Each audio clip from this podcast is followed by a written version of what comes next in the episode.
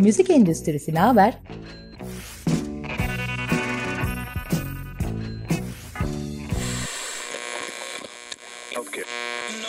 Müzik endüstrisinin her alandaki dinamikleri.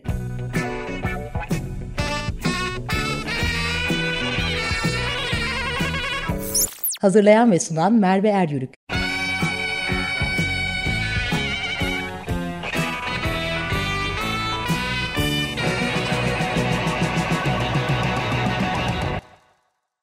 Merhabalar. Hayatın her alanında olduğu gibi haklarımız hukukla tanımlanıyor. Müzik endüstrisindeki hak sahiplerinden, hakların nerede başlayıp nerede bittiğinden, hak sahiplerinin menfaatlerinin çakıştığı yerlerde hukuka başvurulan yerleri konuşacağız. Bu haftaki konu İstanbul Bilgi Üniversitesi Hukuk Fakültesi öğretim üyesi Eda Çataklar. Müzik endüstrisindeki meta, meta müşterek bir mülkiyet. Yani radyoda dinlediğimiz bir şarkının söz yazarı, bestekarı, aranjörü, icracısı ve yapım şirketinin birleşmesiyle olan ses kaydı müzik endüstrisindeki bir meta diyebiliriz. Çatışmalar çoğunlukla hak sahiplerinin hakları bilmemesinden, ilişkilerdeki güvensizlikten kaynaklanıyor. Aslında bilgisizlik biraz güvensizliği doğuruyor diyebiliriz. Bu da çok açıkçası baktığımızda şimdi Eda Hoca zaten daha detaylı bilgi verecektir ama 5846 sayılı fikir ve sanat eserleri kanunumuz var bu çatışmaları ve sorunları gidermek için. Bu kanun da aslında çok yeni bir kanun. Neredeyse e, babam yaşında. 1951 yılında kabul edilmiş ve yürürlüğe giren bir kanun. Dolayısıyla bu kanunun biraz içselleştirilmesi hele Türkiye gibi bir e, ülkede içselleştirip uygulanması bayağı zorlu oluyor. O yüzden de bilgi eksiklikleri de bolca oluyor e, bu müşterek mülkiyeti ve çok da sorunlu olan bir konuyla ilgili olarak müzik endüstrisinin çok da çekirdeğinde hep hukukun e, gündemde olduğu bir yerde Eda Hoca ile konuşmak istedim. Hocam hoş geldiniz. Hoş bulduk. Çok teşekkür ederim nazik tanıtmanız için. Şimdi hocam diyorum müsaadenizle Eda hocamız çünkü müzik endüstrisinde ve diğer yaratıcı endüstrilerde bizim çok yolumuzu aydınlatan yaptıkları çalışmalarla da e, gerçekten de yolumuzu aydınlatan e, bir e, hocamız. Dolayısıyla ilk sorum şu olacak hocam. Bu haftalarda müzik endüstrisi çalkalanıyor. Son aslında uzun bir zamandır çalkalanıyor ama son birkaç haftadır gazetelere bile yansıyor. O da şu eser sahipleri ve icracılar dijital platformlarda çıkan icralara ilişkin olarak yapım şirketlerine dava ediyorlar. Buradaki konu da aslında yani şimdi bu haberlerden çıkarak bir konuşalım istiyorum. E, buradaki konu da diyorlar ki bizim albümlerimiz eskiden kasetti, plaktı. Hiç o zamanlar bu Spotify'lar ve YouTube'lar yoktu. Şimdi bu mecralar oluştu ve bizden yapım şirketleri tekrar e, bu fonogramlar için müzisyenlerden, icracılardan ve eser sahiplerden tekrar izin alarak platformlara koymaları gerekir diye davalar açılmaya başlandı ve bayağı da dava açılıyor şu an. Bununla ilgili olarak bir kere bu şeylerden e, başlayalım isterim tartışmaya. Müsaadenizle. Gerçekten izin almaları gerekir mi? Şimdi e, sizin de ifade ettiğiniz gibi bir yapımın üzerinde, bir ses kaydının üzerinde birden fazla kişinin hak sahipliği var. Yani bir şarkının biri tarafından bestelendiğini, sözlerinin yazıldığını, bir diğer tarafından icra edildiğini düşündüğümüz dünyada bir de onu kaydeden yapımcı var. Eser sahibi korunuyor fikir ve sanat eserleri kanununda ama sadece eser sahibi değil, icracıya da yani bizim örneğimizde şarkıyı söyleyene de ve bu şarkının icrasını tespit edene yani kaydeden müzik yapımcısına da haklar verilmiş. Biz icracılara ve müzik yapımcılarına komşu hak sahipleri diyoruz kanunumuzda ya da bağlantılı hak sahipleri. Dolayısıyla bir yapımın üzerinde birden fazla kişinin hak sahipliği var. Bunlar eser sahipleri, icracılar ve fonogram yapımcılarından oluşuyor. Şimdi fonogram yapımcısının bu alandaki rolü ne? Ses tespitinin gerçekleştirilmesiyle beraber hak sahibi oluyor. Bu sesi, ses tespitinin gerçekleştirilmesi için gerekli olan organizasyonu yapan konumunda fonogram yapımcısı. Sonrasında da elbette pazarlama faaliyetlerini yürütüyor. Fonogram yapımcısı eser sahibi ve icracıyla bir sözleşme yaparak bu sürece başlıyor. En başta aslında bu üzerinde hak sahibi olacağı ses kaydının oluşturulması için bir tespit izni alması gerekiyor. Bu tespit izni derken hakların tek tek sayılmasına gerek olmaksızın genel olarak bu tespite imkan veren bir iznin de mümkün olduğunu ifade edildiğini görüyoruz. Aslında kanuna baktığımız zaman e, durum şöyle açıklanmış. Diyor ki kanun bir icra ürünü olan veya çeşitli sesleri ilk defa tespit eden fonogram yapımcıları eser sahibinden ve icracı sanatçılardan mali hakları kullanma etkisini devraldıktan sonra aşağıda belirtilen haklara sahiptir diye onlara haklar tanınmış. Dolayısıyla bir sözleşme ilişkisiyle bu sürecin başladığını düşünebiliriz. Peki sizin sorduğunuz soruya geldiğimizde bu yapılan sözleşme acaba fonogram yapımcısına elindeki bu ses tespitini nerelerde kullanma imkanı verir? Yapılan sözleşmenin içeriğinin ne olduğu bu sorunun yanıtını verecek olan konu.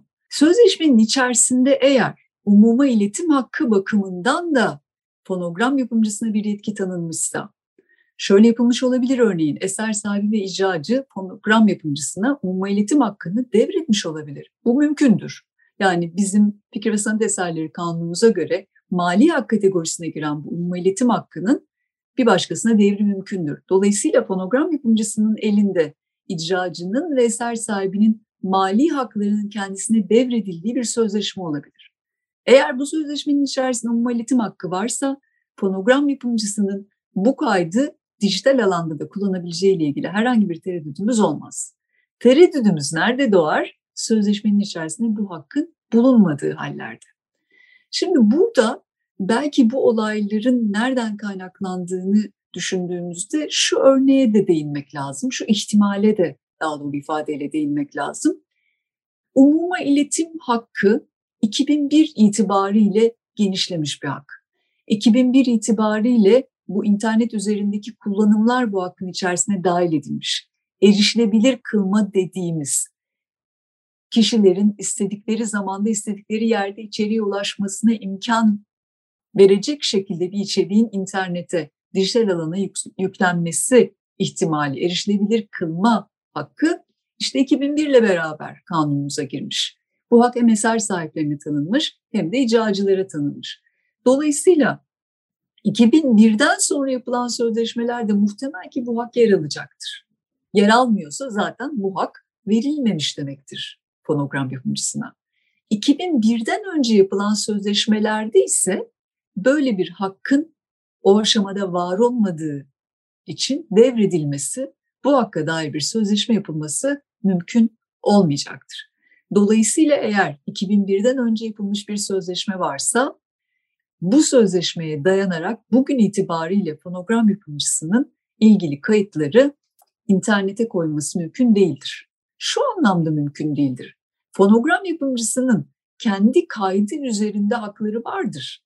Fakat bu kayıt aynı zamanda eser sahibinin eserini, icracının icracısını da içerdiğinden bu kaydı yayınlayanlar sadece fonogram yapımcısından izin alarak hukuka uygun hale getirmiş olmazlar yaptıkları işi. Eser sahibinden ve icracıdan da bu konuda izin almaları zorunludur.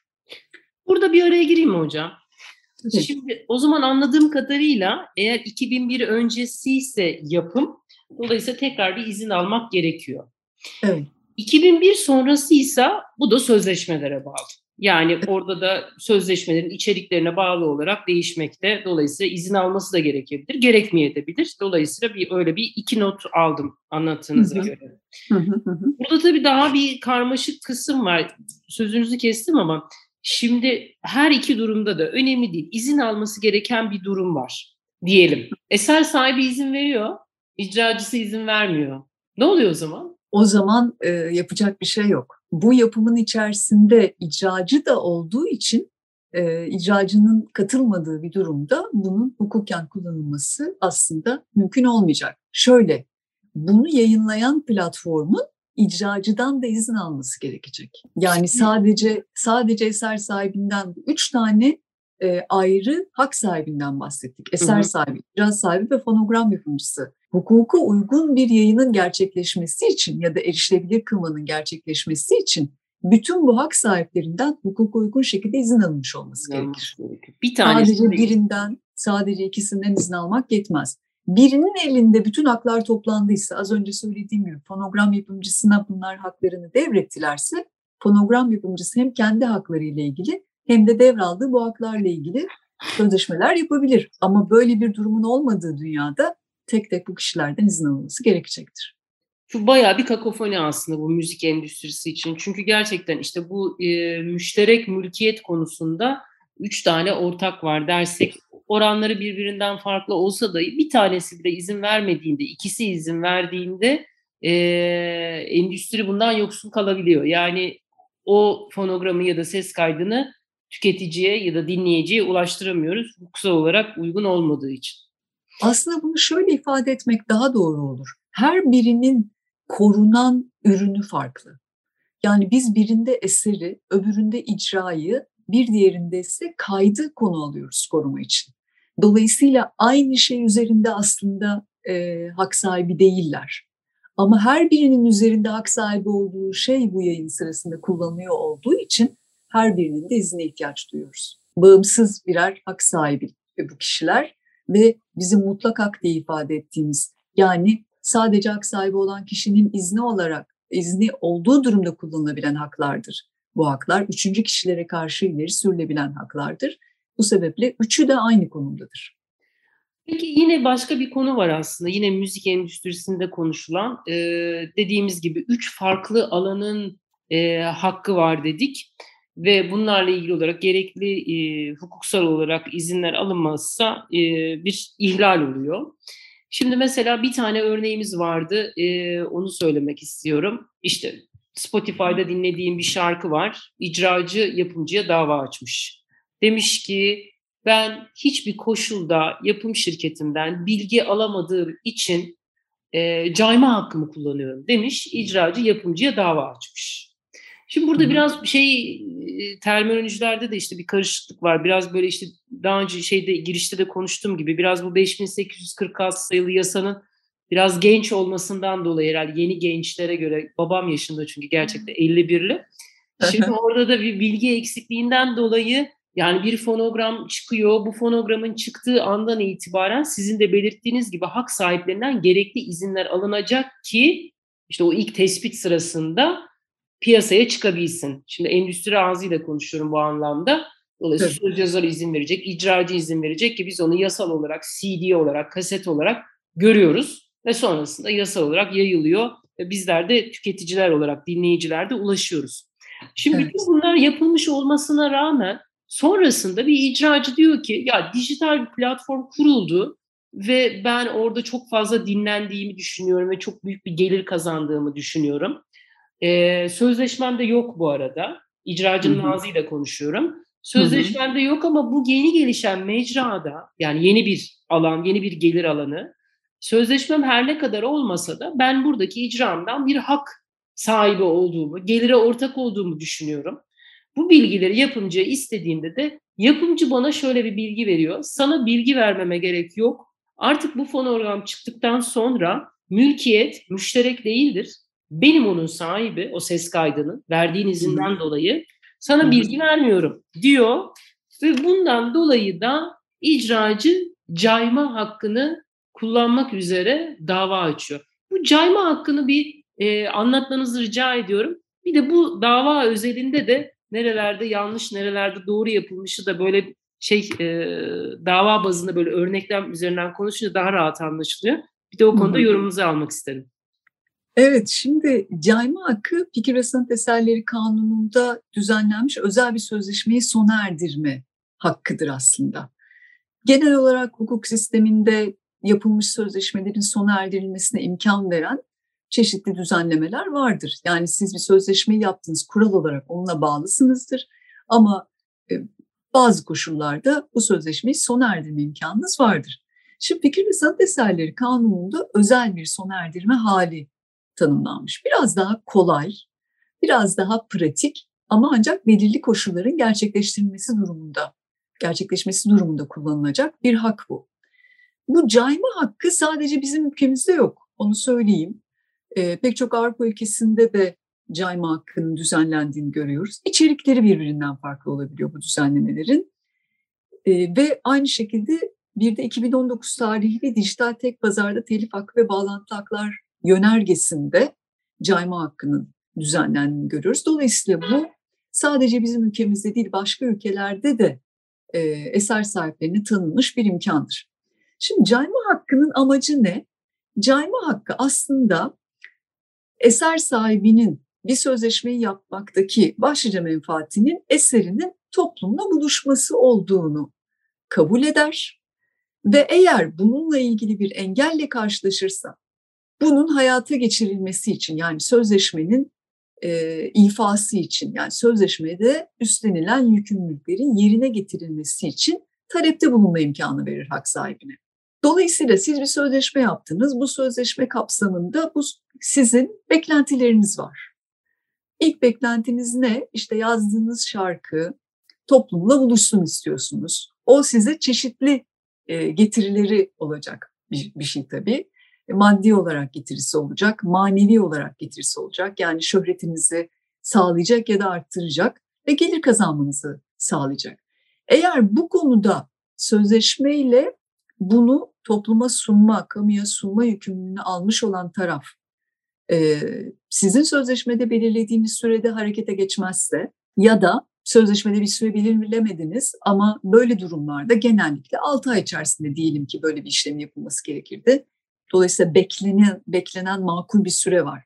O sürede bu yapılmadıysa ve siz bundan zarar gördüyseniz bu maddi zarar olabilir, manevi zarar olabilir. Yani maddi olarak siz bir gelirden oldunuz ya da e, bu işte şöhretinizin artması, tanınırlığınız veya bir konudaki görüşleriniz kitaplarda örneğin bu, bu boyutu önemlidir. Bir konudaki görüşlerinizi paylaşmak istiyorsunuz toplumla ve çok kritik bir dönemde bunu yapmak istiyorsunuz. Bunlar sağlanmadıysa, dolayısıyla maddi ve manevi önemli bir zarar oluştuysa o zaman sözleşmeyi tek taraflı yapacağınız bildirimle sona erdirme imkanı verir cayma hakkı. Burada da ama öncelikle şunu yapmanızı ister siz diğer tarafa bir noterden ihtarname gönderin. Bu hakların kullanılmasını talep edin. Yani amaç sözleşmenin aslında e, uygun şekilde yürütülmesini sağlamaktır. İki tarafın sözleşmedeki edimlerinin e, üstlendikleri e, işlerin yapılmasını sağlamaktır. Önce bunun için süre ver diyor kanun. Eğer bu süre sonuçsuz kalırsa ya da diğer taraftan e, bunun yapılmayacağına dair bir yanıt gelirse o zaman tekrar ihtarname gönder ve caydığını bildir. Bu cayma ile beraber de yani sizin o gönderdiğiniz ikinci ihtarnamenin diğer tarafa ulaşmasıyla beraber de sözleşme ortadan kalkar. Dolayısıyla diyelim ki siz o sözleşmede mali haklarınızın hepsini diğer tarafa devretmiştiniz. Bu haklar size döner. Diğer tarafın bu durumda eğer caymanın koşulları oluşmadan cayma hakkının kullanıldığı düşüncesi varsa 4 hafta içerisinde bir itiraz davası açması olasıdır. Sistem böyle işliyor. Yani cayma hakkının kullanılabilmesi için öncelikle geçerli bir sözleşmenin mevcut olması lazım taraflar arasında. Bu sözleşmenin diğer tarafının yani eser sahibinin karşısında yer alan diğer tarafın bu sözleşmeyle edindiği hak ya da yetkileri gereği gibi ya da hiç kullanmıyor olması gerekiyor. Ve bu kullanmamanın sonucunda da eser sahibinin menfaatlerinin maddi ya da manevi menfaatlerinin önemli şekilde ihlal edilmiş olması gerekiyor. Dolayısıyla ancak bu koşullar gerçekleştiyse cayma hakkı hukuka uygun şekilde kullanılabilir olur. O zaman benim pardon evet. siz devam edin lütfen. Sizin verdiğiniz örneğe gelecektim. Galiba siz de onu söyleyecektiniz. Evet onu söyleyecektim. Tarafların arasında sözleşme yok.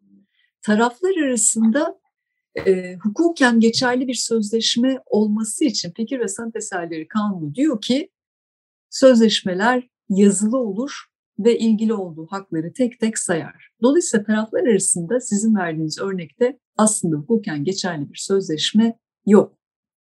Peki, Cayma hakkının, evet buyurun e, heyecanlandım ben şimdi şey yapıyorum sözünüzü bölüyorum ben. Peki sözleşme var ama o dönem bir kere şey vurgunuzu notunu aldım. Eser sahibi dediniz. Onu bir açalım diye o yüzden ben eser sahibi diyerek gittim. Çünkü icracılar bakımından biraz üzerinde durmamız gereken bir nokta var. Peki, peki şeye geçeyim. Sözleşmeleri var ama hiç şu anki dijital dünyadan bahsetmiyor. Yani genelde şöyle oluyor diye görüyorum. Yani endüstride bu alanda, endüstrinin bu yapımcı ve yorumcu alanındaki sözleşmeler konusunda çok fazla e, bilgim yok ama biraz e, kulak dolgunluğuyla şunu anlıyorum. Yani karşılıklı olarak bir sözleşme imzalanıyor. Genellikle zaten önden bir okuma parası alıyor icracı. Yapımcı bu parasını veriyor. Biraz çok böyle yüzdeler üzerinden çok konuşulmuyor diye anlıyorum. Yeni dönemde biraz böyle gelirin yüzdeleri için pazarlık yapıyorlar ama eski dönem için kaset ve CD'si için önden okumasını almış, parasını almış bir icracıdan bahsediyor mu varsayalım. Hiç dijitalde yok. Ee, ve bu icracı işte şimdi şey diye dava açıyor. Hani sözleşmesinin de bu olduğunu varsayarsak e, yeni bir mecra var. Benim de orada bir gelirim oluşuyor. Ben bu gelir benimle paylaşılmadığı için, bilgi verilmediği için bunları böyle çok şey konuşuyorum tabii ki. Çok ne diyeyim e, böyle alo bilgi hattı gibi konuşuyorum. Şimdi sözleşmeyi görmek lazım. evet hani sözleşmeyi görmek lazım. Oradaki duruma bakmak lazım Tabii. ama biraz Tabii. böyle bu genel bilgiyle soruyorum özellikle. Hani o yüzden böyle biraz şey yüzeysel kalıyor ama e, genel bilgi akışı şöyle oluyor müzik endüstrisinde. Onu fark ediyorum işte. Aa yeni bir mecra var Spotify. Çok çalıyorum. Buradan işte bu izinleri veren de yapımcı. Yapımcı buraya koyuyor, paraları kazanıyor. Ben kazanamıyorum hakkımı sor hakkısın hakkını sormak için de ya cayma hakkını kullanıyor ya da izinsiz kullanımdan bir şekilde ilerleyip gelir elde etmeye çalışıyor eser sahibi ya da icracı. Kimseyi kötülemek için de söylemiyorum bu arada. Her bir öznenin hakkı kendinde bağımsız. Kimin sözleşmesi var, hakkıdır, kiminin yoktur. Dolayısıyla hani burada ama bir tane en somut örnek bununla karşılaştım. Genel olarak yaklaşım bu. Dijital bir mecra var bu mecra yeni dünya yani artık kaset CD'ler yok. Burada da ciddi bir gelir var. Adaletli bir şekilde paylaşılmadığını düşünen icracılar var. ee, ve bu yüzden de yapımcılara açılmış da davalar var ve devam edecek. O yüzden de hani şimdi o yüzden iki notumu aldım. Bir kere sözleşmenin mutlaka olması lazım. Sözleşmenin koşulları uygulanmıyorsa zaten sadece müzik endüstrisiyle de kısıtlı değil. Herhangi bir sözleşme yaptığınız vakit o koşullara uymuyorsanız zaten dava açıyorsunuz.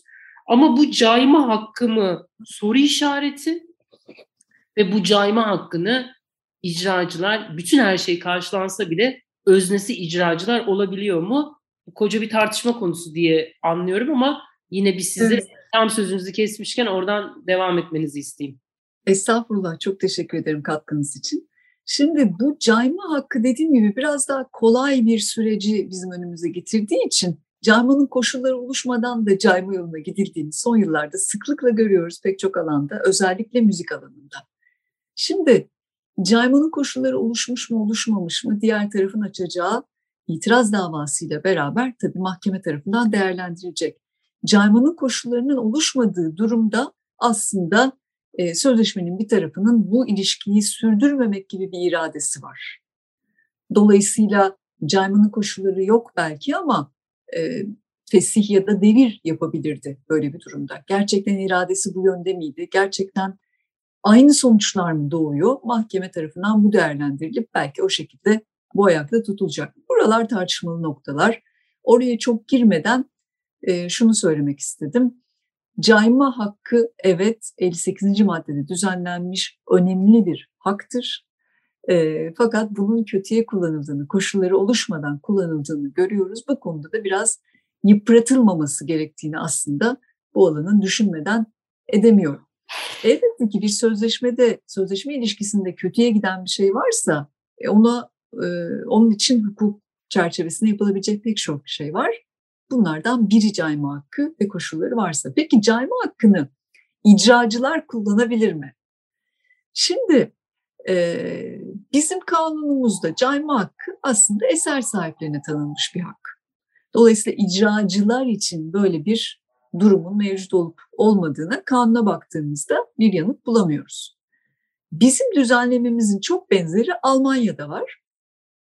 Almanya'da icracılar için de özel olarak kanunda bu hakkın kullanılabilir olduğunun özel bir hükümle belirtildiğini görüyoruz. Yani icracılar da cayma hakkından faydalanır denmiş. Şimdi bizde Böyle bir düzenlemenin olmadığı durumda acaba icracılar cayma hakkını kullanabilir diyebilir miyiz? Bu konuda aslında doktrinde ve yargıtayda e, ağırlıklı bakış icracıların da cayma hakkını kullanabileceği yönünde. Hatta doktrinde bunun çok ötesine taşan yorumlar bile var. E, keza bu az önce söz ettiğim e, direktifte yani Avrupa Birliği düzenlemesinde dijital tek pazarda telif hakkı ve bağlantılı haklar hakkında yönergede de icracılara da e, can, icracılara da cayma hakkını tanınmasının e, tavsiye edildiğini aslında görüyoruz. Dolayısıyla buradaki menfaat nedir demiştik? Eserin topluma ulaşmasında yaşanabilecek aksaklıkların aslında kolaylıkla telafi edilmesidir. İcracılar bakımından da aynı menfaatin bulunduğunu görüyoruz. Dolayısıyla Yargıtay'ın ve doktrindeki ağırlıklı görüşün doğrultusunda e, icracıların da aslında bugün itibariyle e, bu hakkı kullanabileceğini söylemek yanlış olmaz. Biz herhalde hocam bu müzik endüstrisinde her gelişen teknolojiyle birlikte o daha önceden ne zaman üretildiyse o ses kaydıyla ilişkin işte bu yeni bir ticari alanın çıkması, yeni koşulların oluşması, bunların tekrar gözden geçirilip aslında müşterek olan bu mülkiyette tekrar ticari olarak konuşulması ve bir düzenleme yapılması gereği ortaya çıkıyor. E, bütün bu çatışmaların sebebinin bu olduğunu görüyoruz. Şimdi bir aslında diğer şey de izinsiz kullanım. Hı hı. Bir de işte tam da yine aynı yine aynı davaya alayım. İşte bütün izinleri vermiş, plak çıkmış. Şeye bakmıyorum 2001 öncesi mi sonrası mı kısmına bakılmaksızın o 2001 öncesi ve sonrasındaki o e, önemli bilgiyi bir kenara koyarak plak hı hı. zamanı olmuş ya da şey olmuş. E, izinsiz kullanım davalarını kim açabilir? Ve hangi koşulda açılabilir diye sormak istiyorum. Akabinde ikinci soruyu getiriyorum. Müzik endüstrisinde bir diğer kavga da şu. E, bununla ilgili şeyi sormak istiyorum. Mütalalar ve kararlar var mı bir de bir yanda? Yani şöyle bir şey oluyor. E, icracılar ya da eser sahipleri bir vakitten sonra izin verdikleri fonogramların e, sahibi olmak istiyor. Yani burada bir müşterek mülkiyet yokmuş gibi bir zamandan sonra bu işte cayma hakkı davalarıyla, izinsiz kullanım davalarıyla e, o meta e, onun sahibi olmak istiyor. Fonogramcıdan alıp artık icracınındır diye bir başka bilgi daha var. Bu böyle şey e, düzgün bir dille kullanamıyorum hani nasıl denilebilir kısmı ile ilgili ama anlatabildim mi meramımı bilmiyorum. Bir vakitten sonra bu üç hak sahibinden biri bütün e, amiyane tabirle malın sahibi benim noktasında geliyor. Ya yapımcı olabiliyor ya eser sahibi olabiliyor ya icracı olabiliyor. Artık Hı-hı. her şey çıkıp piyasaya çıktıktan sonra üç haklı olan bir işin tek sahibi olabilir mi? Şimdi e, bir adım adım sordum. Dersin. Buradan buradan sordum ama böyle şey... E... Yok ben anladığım kadarıyla yanıtlamaya e, çalışayım. Yani siz güzel sordunuz. Ben onu bir çerçevede yanıtlamaya çalışayım. Hocam. Şimdi bu eser sahibi, icracı ve fonogram yapımcısı diye karşımıza hak sahiplerini koyduk. Her birinin kanunda tanınmış hakları var. Ve bu hakların gücü aynı. Yani hepsi mutlak haklar. İzin verme ve yasaklama hakları. Dolayısıyla bu ne demek?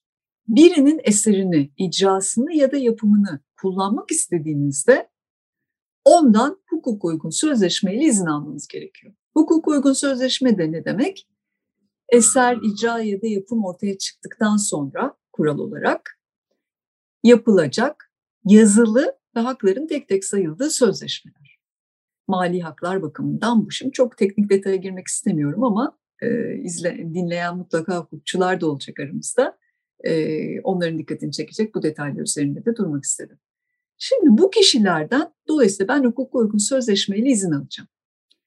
Şimdi bu sözleşmeyi kiminle yapacağım konusu mecraya göre değişim gösterebilir. Neden?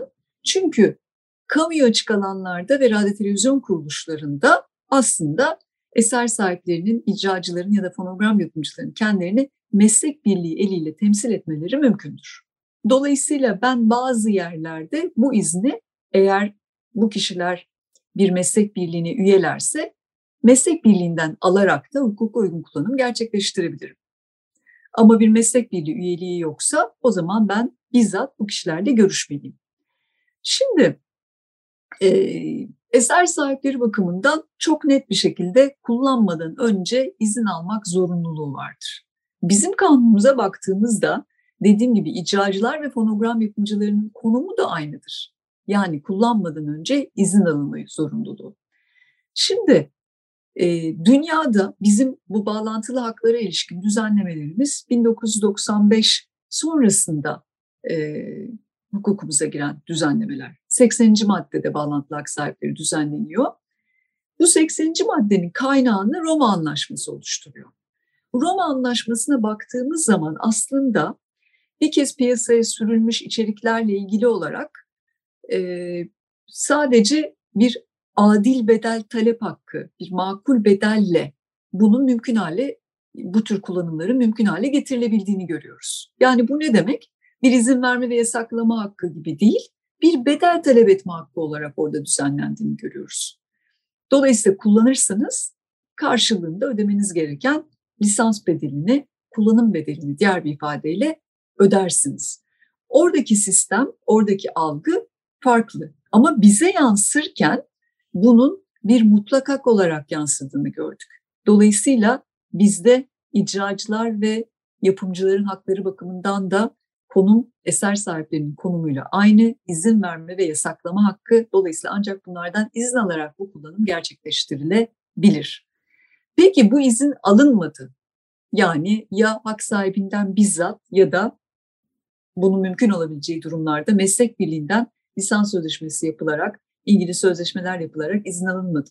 Bu durum nedir? Bu durum hiç şüphesiz bir ihlaldir. Ne zaman ihlalden bahsedilir? Kanunda bu kişilere tanınmış olan hakların kapsamına giren bir eylem onların izni olmadan yapıldığında ihlalden bahsedilir. Bir de eğer kanunda istisnalar diye düzenlemeler var, bir grup düzenleme var. Onların kapsamına giren bir durum yoksa. Diyelim ki siz izinsiz internete koydunuz, YouTube'a koydunuz, Spotify'a koydunuz. Bunlar hiç şüphesiz istisnalar kapsamında değildir. Dolayısıyla bunlar hakları doğrudan eğer izinsiz yapıldıysa ihlal eden eylemlerdir. Ve bu durumda hak sahiplerine dava açma imkanı verir. Bu tam olarak işte hocam bu izinsiz kullanım, cayma hakkı, haklar yani o kadar böyle bir yandan o kadar tanımlı ki yani çok böyle kafa karışıklığına sebep olmayacak aslında tanımlar. Hem kanunda okuyunca hem de böyle konuştuğumuzda bir yandan da davalara baktığımda ya da yorumlanış şekillerine bakınca da böyle çok fazla soru işareti yani böyle hı hı. karışıklığa sebep olacak şeyler olabiliyor. Ee, hocam katıldığınız için çok teşekkür ediyorum. Ben teşekkür ederim. Çok keyifli bir sohbetti. Yani çok kısacık sizi alabildik çünkü çok derin konular aslında. Şeyleri çok konuşmak isterdim. Meslek birlikleriyle takip edilen haklar, bireysel Hı-hı. olarak takip edilenler, oradaki alanlarımız belki ilerleyen günlerde hem bunları daha tabii. açabiliriz. Bir de tabii gönül isterdi bugün böyle gelişen teknolojiler karşısında işte yapay zeka, metaverse, NFT'lerin mevcut mevzuatta evet. hukuka cevap yani keşke bunları konuşuyor olsak ama ben daha Bunları da konuşuruz. İnşallah. Yani biraz daha böyle 101 dersi gibi böyle birkaç tane sormak istedim. Güncel e, haberlere ilişkin olarak ilerleyen günlerde tekrar sizinle birlikte olup daha biraz daha derinlemesine konuşmak çok isterim. Katıldığınız için çok teşekkür ederim. Ben teşekkür ederim. Çok teşekkürler.